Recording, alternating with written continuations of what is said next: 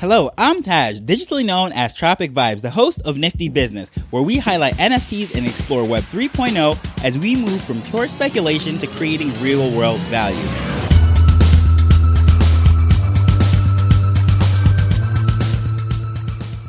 So, the fourth annual NFT NYC kicks off today, Monday, June 20th, and it's going all the way until Thursday, the 23rd. So, lots of events. There's countless projects that are going to be there. There are teams introducing everything.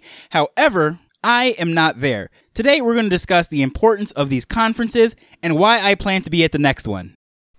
So before I get into this, I must say I was a little fired up when I recorded this, and this is not the most beginner friendly one simply because I'm speaking ridiculously fast. I didn't realize it until after I was playing it back, and the enthusiasm, the excitement of everything really just poured through. So if you're someone that listens to podcasts at 1.8x speed, such as I do, this probably isn't the one to do that. You might want to slow it down a little bit. Or if you are a brand new person to NFTs and this whole space, this one might be one that you want to skip or at least slow down. It'll give you the value the general feel of NFT NYC, why people should be excited about this stuff. However, I must say, again, I'm speaking ridiculously fast. So, with that said, let's get into the episode. For starters, there's going to be hundreds of speakers at this event from all over the world representing various companies that are doing different things in this Web3 space, whether it be on the crypto side or the NFT sides. You know, the nuts and bolts offering all these services that are running these projects. And then there's going to be the project teams itself, the ones that are definitely the ones, the face of these projects, whether it be the artists, the coders, or the business side of things, the community managers, they're all going to be there. And as a footnote, the speakers. Nobody really cares about the speakers. Honestly, the hundreds of speakers on the programs, on the rosters listed out. And I was trying to actually count how many people are on the website, but there are so many that I can't even understand how many there are. They're alphabetical. So those are the people that have names that start with A. They're the ones who are going to get all the attention. And I scrolled all the way down to see the Z's and so forth. But anyone in the middle, for the most part, is going to be lost in the mix. And as I said, the majority of people are not going there to see these speakers or listen to these speakers, I should say. And a lot of times with these conferences, anyways, they have multiple stages going on at so many different times. And these speakers range from being amazing to absolutely horrible. They're a set of speakers normally at any kind of conference that they're used to doing certain types of presentations, whether it be to a small boardroom or in this case it'll be a Twitter space or whatever it might be. Well, then when it comes to doing a live presentation before a live audience, it is a completely different ballgame. And with that said, for that purpose, not a lot of people even go to pay attention to the speakers. They go to do different things, such as meet their peers, which in this world of NFTs, there are so many things that we can talk about, so excited about it, but generally speaking, very few people in our immediate family, friends, or circle, our sphere of influence actually knows what this is actually going on and how we can have those conversations offline.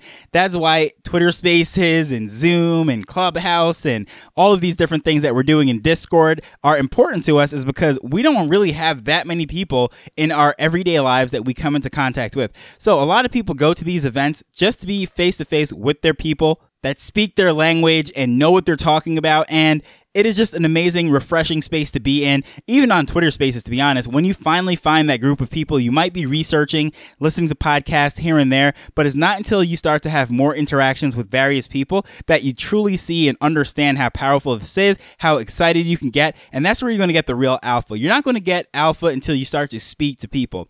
And you can do all the research in the world. There's only 24 hours in the day, and you're always capped by how much you have to sleep and how much you can possibly read. However, when you're speaking to multiple people, I've said it many times network is your net worth. Same thing when you go face to face, it is very different because with alpha and getting information from various people, when you can see into their eyes, read their facial expression and everything, you can see if they're excited. It's very different than being in a Twitter space and someone saying, Oh, here comes the alpha, and they're going to give you some sort of secret information about a project or whatever it might be. But really, they're just trying to hype their own bag or they're trying to promote something that they're being paid to do or whatever. But when you're actually face to face with someone, you can see what they're about, see if they're truly excited, read their eyes, their body language, and all those things. That's when you're going to get the real alpha because anyone can speak about anything. You know, there's countless people around the world that they are salespeople for various companies. They don't even use their products. They don't even use their services, but it's a payday and they go out there every single day, 8, 9, 10, 12 hours a day. They promote it, they sell it for their commission.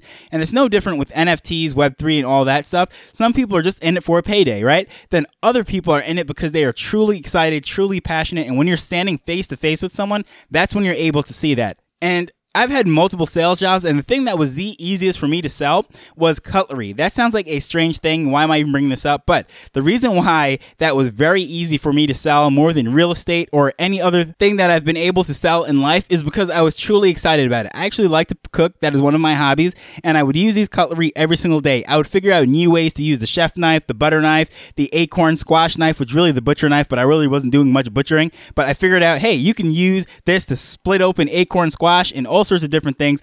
And it was very easy for me to talk about it, be excited, and get other people excited. And guess what? They would buy. So with this, with the alpha, you can truly see how someone is excited. Do they really use this stuff? Are they actually buying into this? Or are they just promoting this?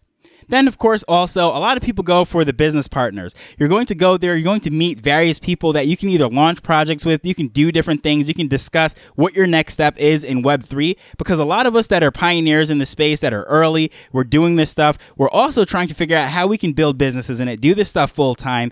And an example that I could possibly think of was Brian Fanzo. He always speaks about NFT NYC last year. That is how he ended up launching his NFT 365 podcast. And if it wasn't going to that conference and speaking with Drew and the other people that he came in contact with and getting the idea to launch he wouldn't have launched his Mint 365 project where they're minting NFTs every single day. And then there's a podcast speaking about all this stuff. And with that said, it's kind of funny because that was the only daily podcast that actually launched before I launched this show. It launched a few days earlier, three days to be exact. And when I found that show, I was so bummed, so disappointed that I can't believe someone beat me to the punch, only to find out that the whole thing was conceived at NFT NYC last year. And long story short, I'm in good contact with them and their team and everything in their Discord and just a really cool team and everything. So no animosity there, just great stuff. However, the reason why I'm bringing that up, even mentioning it, is because it was NFT 365 where that was birthed. Many times on this show, I speak about the Chibis, Chibi Labs, and all the different projects that they have launched, or I should say collections, not projects. It's all one collection under Chibi Labs, and they have different things. And their team is going to be at NFT NYC. And for nothing else, I really want to go to meet Spasta, H Bizzle, and the whole team that's going to be there. I forget if the full team is going to be there, but the majority of them. I know a lot of the community leaders, such as Erica, Jiraiya and others that I will probably not seeing at very many other events or whatever. They're going there because this is the biggest event for the year. And these people, whether they're introverted or extrovert, they're coming out to be a part of this uh, Chibi Nation and just hang out, have the space, or the live event and all those things. And I really want to be there, but it would have been cool to really sit down, discuss some plans that I have for my chibis and what I want to do going forward, have some input from the founders and the team and to see if I'm onto something, how I can uh, possibly help to promote the brand. Because if chibis win, I win because I hold chibis. I love chibis, but at the end of the day, we're all in this thing together. So we want the brand to go forward because despite the fact that, yes, I have my NFTs, I have them, the 3D files, I can do all sorts of cool things with it and I can figure out how to monetize that. However, if the brand itself, the Chibis, move forward as a whole, that does help me, and that works with any single project. For example, I spoke about the Lazy Hats and how they are a sub niche or a trait group within the Lazy Lions, and they have a 10x floor of the rest of the Lazy Lions. Well, without the other lions, that trait group doesn't really hold that value because they are important because they are lazy lions and within the lazy lions there are that lazy hats crew so as a whole, if the project does well, the Lazy Hats does well. And that really works with any NFT collection on a whole. It's not like you can just tear down the rest of the project and just hope that your value of your particular NFTs go up. That's not really how it works. Generally speaking, if the project goes up, each individual holder also increases in value and so forth and whatnot. So, yeah, you can have a group that has external things to help promote the value, get it above the floor of the entire project or whatever. But generally speaking, if the project does well, everyone does well. And these events where everyone's coming together, discussing what could possibly happen, how they can work together to add value to not just the collection, but the rest of the holders and everything. These are the type of things that people look forward to. And I definitely was looking forward to it. And I know they're going to have some great ideas come out of this. So I can't wait to hear what the team comes with and how this is going to go forward for all the various projects that I'm a part of and the space as a whole. But even if you are someone who is not necessarily going in there to see what kind of value that you can have added to your particular NFTs, but you might be a service provider. You might be someone that has something to offer to a particular project. Maybe you're a content creator, you are an editor, you're an artist, you're a coder, whatever it might be. You might have an idea, say, hey, this is a great collection, but I think it's missing this. I can offer this. Well, that is a great space to go. You go to these live events, you can speak to the founders, speak to the team, get a feel of people and do your pitch, if you will. Of course, it's all about relationships, meeting people, and there's no better way and faster way to do it than in person. You can do all the stuff with technology, with Zoom and Skype or whatever you want to call it, all these video FaceTime calls, but nothing will ever replace the fact of sitting in a room, speaking with someone, doing a handshake, doing a deal, whatever it might be, getting a feel of that person, see if they're honest, they're hardworking, whatever it might be, and you just might click, hit it off, and before you know it, you have a business partner off to the races. And lastly, one of the best things about these events is that you get to unlock the benefits of your NFTs as a creator, you can deliver a massive amount of benefits, whether it is an event, there's speaking opportunities, meeting the team, meeting the family, whatever it might be. All of these things, you can get all of your holders in one place at a time because these NFTs are collected by people all over the world. So when they have these events such as NFT Miami, NFT NYC, or there's an Austin event, or wherever it is, Bitcoin events, all these different things, these collections come together, say, yeah, these holders are going to be there. You know, it's a concentrated population of them rather than having to ship things all over the country or do Zoom calls or everything. You can sit in a room with 20, 50, 100. I don't think 10,000 or whatever the entire collection is going to be there, but you can have a considerable amount of people in one roof in one place. And that is just a powerful thing in itself. And as a holder, knowing that you have multiple projects and all these different things to check into, it is pretty cool to know that all the projects are going to be in one city,